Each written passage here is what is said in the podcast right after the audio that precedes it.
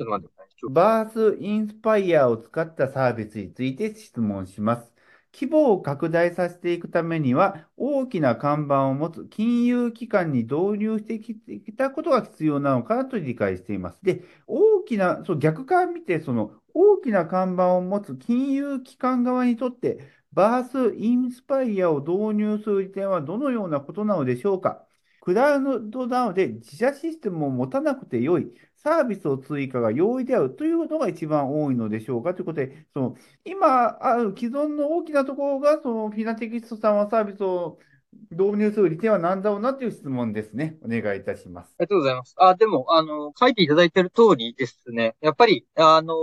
えっと、まあ、保険会社さんなんかで、先ほどちょっと誤解としたように、証券で言うと、まあ、野村さんとか大和さんがうちの会システム使うってことは多分ないんだと思っていますので、えっと、保険会社は一方で導入してる、あの、会社がすでに出てきていて、いるので、えっと、まあ、メリットがあって導入されてるっていうことかと思ってます。で、やっぱり、えっと、あの、幅広くそういう保険会社さんなんか、大手の会社さんでも幅広くいろんな商品提供していく中で言うと、すごい、あの、伸びる商品もあればそうでない商品もあったりとか、スピーディーに事業展開していきたいとかっていう時に、やっぱり既存の機関システムでもうめちゃくちゃ、あの、レガシーで積み上げて積み上げて作ってるので、ここにちょっと手いじると、ものすごい金額かかっちゃうんで、と、あと時間がかかっちゃうんで、えっと、スピーディーに事業展開できないっていう時に、我々のサービス使って、あ、じゃあ、コスピーディーに、あの、事業の立ち上げしましょうってことになっているので、あの、大手さんにとっても、やっぱりどんどん新しい今機会が生まれてきているので、まあ、そういった中で、えー、サービスの追加が容易な我々のシステムを一個導入しておくと、どんどん新しいことがトライできたりとか、そこでの成長っていうのが、あの、見込めてくるんで、まあ、そういうこう柔軟性、それから、えっと、スピードの速さが最初の立ち上げの安さみたいなところっていうのが、あの、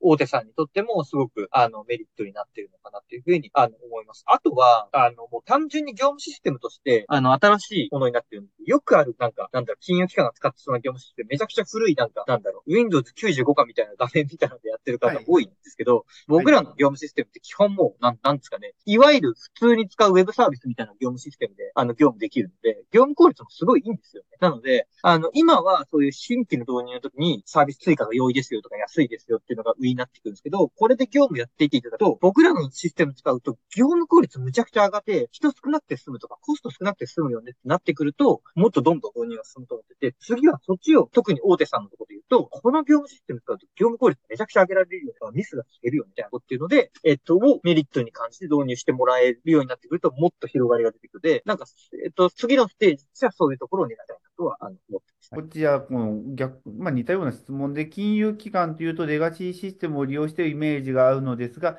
りで、実際、まあ、こう、一つ導入すれば、まあ、あ今の回答みたいな形になるのですが、ただ、フィナテクトさんからすれば、そう、姿勢というのは、どのように見えるものなのでしょうかと。で、まだ、まだその導入時間がかかってしまうとか、前向きで、うんスピード感があるとか、その、検討はするけど導入しないとか、まあ、いろんな会社ってあるのですが、フィナテキソス化からすると、そう、レガシーシステムを使っている会社というのは、今の状態、どう見られているのでしょうか？えっと、あの、このほんと3年ぐらいでガラッと変わってきていて、はい。えっと、昔ってやっぱりそのなんか AWS とかクラウドみたいで、あの、情報セキュリティ上とか情報の流出しちゃう可能性があるんで危ないとか、えっと、危険みたいなので、絶対ノーみたいな感じだったんですけど、もうかなり強烈に変わってきてますね。で、えっと、トップの金融機関であればあるほど変わってきてますね。なので、まあなんか保険会社のとこって見ていただくとわかりやすいんですけど、我々って上位のとこがすごい入ってるんですよ。で、なんか上位のとこが狙いに行ったとこもあるんですけど、やっぱり上位の会社さんほどしっかりコストかけて、これっていいのか悪いのか、こういう新しいシステムのリスクって本当に高いんだっけみたいなことをちゃんと精査されて、えっ、と、前向きに検討し始めてるんですよね。なので結果的に導入も早いんですけど、なので、やっぱり、えっと、本当にトップティアの会社さんこそ、今、個人的には導入が、あの、検討が、前向きに検討が進む局面に来てるなというふうに思ってますし、実際導入が進みつつあるので、えっと、この動きを見た次の、あの、あの、ティアの方々が、さらに自分たちも、みたいな感じで、えっと、進んでいくと、大きな流れになってくるかなっていうふうには思っているので、あの、なんか、旗から見てるよりかは、かなり、あの、大手の会社さんこそ、あの、理解度も高く、前向きに検討が進んでるのが、今、足元の状況なんじゃないかなっていうふうには個人的には。ありがとうございます。一つ、ちょっとざっくりな質問で申し訳ないのはいです。ガンガン今導入している企業と、まだ様子見の企業って、まあ、2種類で分かれていると思うのですが、大体何割何、そう大手でいくと、その10割ガンガンで、0割あの様子見ではないと思うんですね。はい、はい。そうすると、その何割、何割具合にざっくり今感じられてます？ああ、今、まあ、いや、それで言うと、これ肌感っていう半々ですね。もう50%、50%ぐらいってイメージですね。じゃあ、まだ50%はまだちょっと遅いんじゃないかみたいな感じなんですね。うん、そう、そうです。まあ、検討し始めてて、まあ、本当にその、先に検討し始めたその様子を見て、なんか、あの、検討し始めてるっていうところです、CM の効果測定について質問します。まあ、こちらで M データと提携して、テレビ番組や CM の情報のデータベース化してメタデータを提供しますよとは書いてあります。で、そうなってくると、その、この言葉を使うとそう CM として良いと。もしくはこの時間に流すといい。で、費用対効果が少ない。などの利用者が欲しい分析結果までそう細かく得られることは可能なのでしょうか？と来ております。お願いいたします。ああ、えー、っとですね。えー、っと、今我々で言うと、あの、まだそこまではやっていないんです。どちらかというと、えっと、これ投資家向けにデータ提供してる分析が強いので、えっと、どれぐらい広告量を増やしてるかとか、大体広告量を増やすと売上どれぐらい伸びるかとか、この商品強化してるけど、えっと、その結果的に、えっと、売上伸びてるか伸びてないか、伸びてる場合、どこからシェア取ってるかみたいなことを結構分析してるんですね。なので、えっと、そういう意味で言うと、この CM 自体の、えっと、効果を CM 主さんに還元するみたいな形の分析は、今はまだ、えっと、やっていないくて、あの、投資の文脈にかなり寄った形の分析が多く今、提供していますという形になっていますね。ただ、えっと、データとしては、そもそもその、売上のデータと紐づけてみたりもできるようになってきているので、こういう時間帯に流すといいねとか、このや、やり方は費用対効果良かったよね、みたいな分析も、あの、理論上はできるので、あの、おっしゃる通り、えっと、こういう領域のもっと、もっとものすごいなんか、あの、愚直なマーケティング領域に入っていこうとすると、こういうことの分析っていうのを提供していく形になるのかなと、あの、思ってますし、将来的にそういう可能性っていうのはあり得るかなとは。ただ、今は投資家向けに提供しているので、先ほど私が申し上げたような形の分析が、あの、やっていることとしては中心。ニールセンなど、大手がすでにこのようなデータについて取り込まれていると聞いたことがあります。で、どのように、ニールセンといったらまあ超大手になるのですが、あの、このような世界大手と競とあの競争するのか、それとも避けたそのニッチで攻めていくのか、そういう戦略というのはございますでしょうかと来ております。お願いいたします。ありがとうございます。そうですね。まさに、あと、がっつりマーケティング用途になると、ニールセンさんとかがやるです。で、僕らの場合は、それをこう、束ねて、企業の、まあ、分析予想をしたりとかに、あの、使う形になるので、えっと、もうその、企業の分析とか、まあ、売上の予測とか、コストの予測とか、そういう目線で分析するのと、マーケティング用途で分析するの、分析の仕方って全然違うんですよ。なので、ニールセンさんって全然そういう投資家向けに分析とか全くしてないで、マーケティング用途にがっつり入っていく、先ほどのご質問のようなところを実際にやっていこうとすると、えっと、結構、あの、バッティングするし、えっと、競合してしまうので、今今で言うと、よほど実力がつかない限りは、えっと、やりません。というところかなと思っていて、どちらかというと、き、あの、企業の売上分析とか、投資家の、のためのデータ分析みたいなところで言うと、他社さん全くやっていないので、競合全然いないので、あの、そこで我々は付加価値を提供していく形かなと。NRI や他社の同業大手から見て、フィナテキスト様は敵対的買収を仕掛ける魅力がある企業だと、内部の人間から見て考えられますかと来ております。で、でそういった場合っていうのは、可能性はありますか？という、株主構成的にその可能性はないとですよ。そうですね。あの、まあ、代表の林がかなり株持ってるので、はい、あの、林さんが売るかどうか次第なんじゃないですかっていうのはちょっとあるんですけど、はい、林、どうなんですかね？あの、売ったら、あの、できちゃうかもしれないですし、あの、まあ、それ次第みたいなところですよね。なんか、まあ、なんか、今見る限り売らないような気もしますけど、あのどうですかね？えっと、ちょっとそこはわかりませんというところなんですけど、えっと、まず。あるかないかっていうところですね。あり得るかどうかですよね。えっと、ななんだろうな。えっと、あの、金融領域で、まあ、ただ、井上さん買うってことないと思うんですけど、金融領域に入りたい SIR さんとかで言うと、あるんでしょうね、では思いますよね。なので、えっと、こういう領域って先ほど申し上げた通り、タイミング見ないと絶対入れないんですよ。で、僕らは一番最初にお話しましたけど、えっと、その、業界構造が変わり始めて、ちょうど、えっと、いろんな新規参入の方々が増えてきたタイミングだったので、その新規参入の方向けに、低コストで参入できるパッケージとして、あの、プロダクトとして我々入っていったので、うまく実績が作れて、今、ようやく今年、例えば、セゾン投信さんとかもそうですけど、既存のお客さんが乗り換えますみたいな話までやっとたどり着いてきてるんですね。この5年ぐらいで。で、これ5年前からやってたんで新規参入いっぱいあったりとかして、競合も我々みたいな会社が我々以外にいないで、えっと、他に選択肢ないんで選んでいただいてみたいになってたんですけど、じゃあこれ後から入ろうとすると、まず競合僕らいますよねって話もありますし、ここから少なくとも我々ぐらいまで実績積み積み上げなきゃいけないみたいな話も出てくるで、えっと、必要になりますよね。そう、なので結構難しいんですよね。なので、やっぱそのタイミングってすごい大事で、僕らの付加価値の一部で、やっぱり一番いいタイミングでこのビジネスを狙ってた。で、そこにちゃんとはまれたっていうとこで、実績がちゃんと積めたってとこなんでね。なので、そのタイミングを買いたい人っていうのはいると思うんですよね。ここの領域に参入した人って。なので、タイミングがないと参入できなかったので、そのタイミングを買いたいっていう意味合いで、えー、の、うちの会社のを、まあ、買いたい方っていうのは言っていらっしゃるんだかなとは思逆に言うと、それをすでに持ってる NRI さんが我々を買いたいかっていうと、どうなんですかね？なんか別に、本当にそこまでするんだったら自分でやればいいんじゃないかなとは思っちゃいますけど。現在、こう内部留保の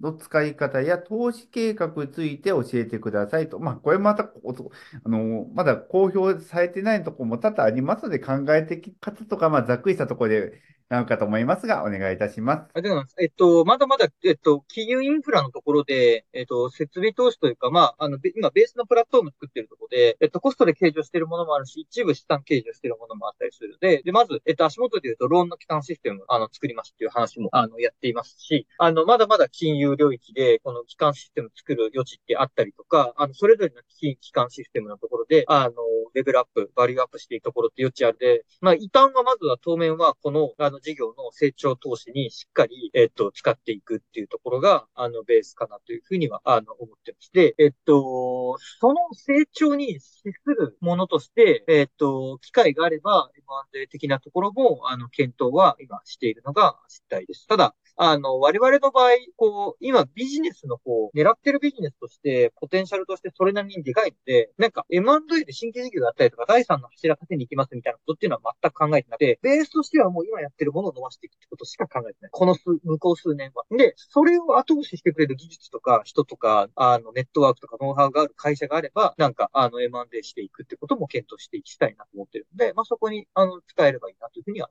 自己資本比率や借入金の、え考え方ですね。まあ、会社によってはそこは自己資本比率が低くてももん問題がないじゃないですか、成長だったら厭わないという考え方もありますし、会社によってはそういったのはものすごくあのしっかりしていこうという会社もありますと。で、そういったものに対しての考え方について教えてくださいと来ております。あありがとうございます。そうですね。えっと、まあ、えっと、我々その、子会社として証券のライセンス持ったり、保険のライセンス持ったりするので、一般的なその、あの、金、あの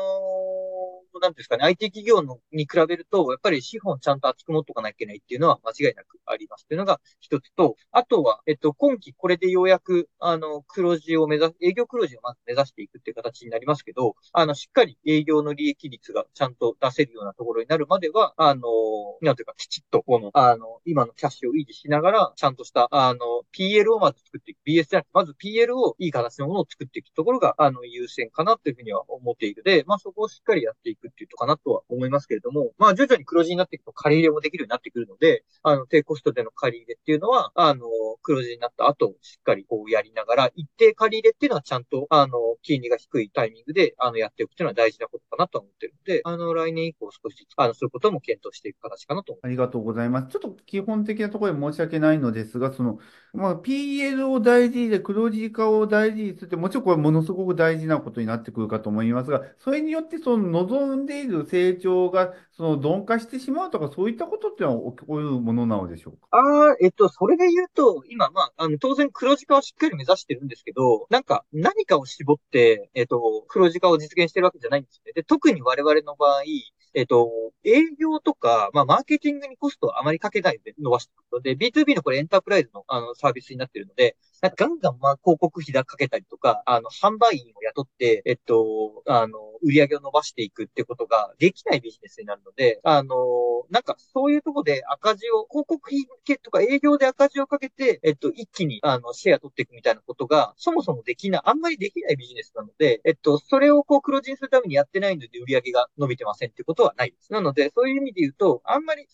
どちらかというと、今のペースでしっかり売り上げを伸ばしていくと自然体で黒字になっていくっていうところがあの、大事なポイントになってくるので、まあ、そこを優先してやってるっていう形ですかね。なので、あの、というイメージ。じゃあ、まあ、新ニーサがまあ盛り上がっていくことということで、今回の資料には、その日清アセットマネジメントさんと個人ファンドアップサービスについて、まあ、活用しやすくしやすいため、スマートニーサを開発しましたと書いていますと。で、これは日清アセットマネジメントさん以外にも使えるサービスと考えられるので、横展開はあり得そうですか？って、またこれまた、あの、開示できる、できない、えー、ところってあると思うのですが、あの、もし、あ分かる範囲とか、あの、ありありましたらお願いいたします。そうですね。ちょっと、あの、まあ、あの、個別な件になってくると、ちょっと、あの、あれがあるんですけど、あの、広く言うと、えっと、まず NISA に対応するための機能みたいなニーズっていうのは当然あって、えっと、そこについて、えっと、いろんな機能が考えられるんですけど、それについては、あの、他の会社さんでも、あの、にも、あの、こういう NISA の、にめがけて、なんかいろんな機能を作りましょうみたいなことはやってるので、えっと、そういう意味で広く、えっと、横、なんかこういう NISA、新 NISA 周りの機能を横展開していくみたいなのはできると思います。投資や経費から単するコスト意識について教えてください。まあ、当然常に意識はされているかと思いますが、まあ、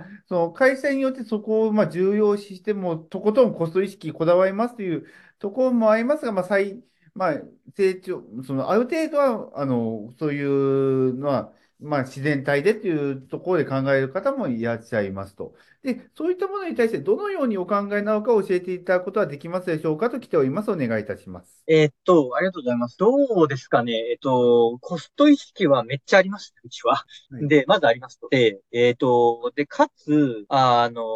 やっぱりできる限り、なんだろう、当たり前なんですけど、なんか人増やさずに、あの、事業規模を大きくしていきたいんですよ、やっぱり。で、えっと、一人ずつでの、どちらかというと人増やすんだったらお給料増やしたいと言うんですよね。で、はい、えっと、なんか大きく言うとメンタリティとしては、そういう形でガンガン人増やして大きくしていくぜっていうよりかは、売上の成長よりも、あの、社員の増加数っていうのは常に、あの、成長率は、社員の成長率は低くて、一人当たりの売上が伸びていて、結果的に従業員の方々の、あの、報酬が増えていくっていう形を絶対作りたいと。言って、やっぱりビジネスの展開していく上では、あの、まあ、サービスを受けていただいているお客様もそうだし、投資いただいている株主もだし、働いてくださっている従業員の方々、やっぱりこの3つの方々のバランスしっかりとて経営していかなきゃいけないっていう中で言うと、あの、ちゃんと売り上げ作って、あの、なんていうか、お給料に返していくってことはやりたいので、お給料を上げていく単体で言うと、えっと、コストは使っていきたいと思うんですけど、従業員の人数は、あの、売上成長に合わせて伸ばしていくというよりかは、それを、率としては下ままでいって、レバレッジが低く形で売上を伸ばしていきたいっていうには強く思って、そこのなんか意識っていうのはすごく高くありますし、えっと、それに付随する、ある種の、あの、関連コストみたいなところでの、あの、費用の使い方、えー、オフィスを過剰に、まあ、あの、持たないですが、あの、無駄なコスト使わないみたいなところっていうのは、えっと、結構コスト意識のメリハリっていうのは、すごい効かせてやってますね。逆に言うと、まあ、金融の領域だったりするので、セキュリティ対応のコストとか、その辺のなんか、あの、なんかサービスを入れたりっていうのは、多分他の会社にかなりお金使ってるんですけど、そうじゃないところは結構絞ったりとかっていうので、結構メリハリを効かせてやってるイメージ。ありがとうございます。あの、本日もたくさんの質問、皆様ありがとうございます。今40名近くの方に参加いただきましてありがとうございました。最後に、あの、見相手参加者の方に一言メッセージほどお願いいたします。はい、ありがとうございます。えっと、ちょっとこんなにたくさん質問を、あの、いただけると思ってなくて、最初の方、なんかすごい長めにゆっくり話してたら、後からどんどんどんどん質問していただけて、かつ、ちょっと質問のクオリティが、あの、毎回思うんですけど、めちゃくちゃ高くて、あの、なんか会社のことを知ってくださったりとか、まあ、そもそも参加してくださってる方々のレベルが高くて、いつもびっくりしてます。あの、毎回、あの、ご質問をいただいてる方、本当に、あの、ありがとうございます。で、あの、会社自体これからも、あの、ガンガン、あの、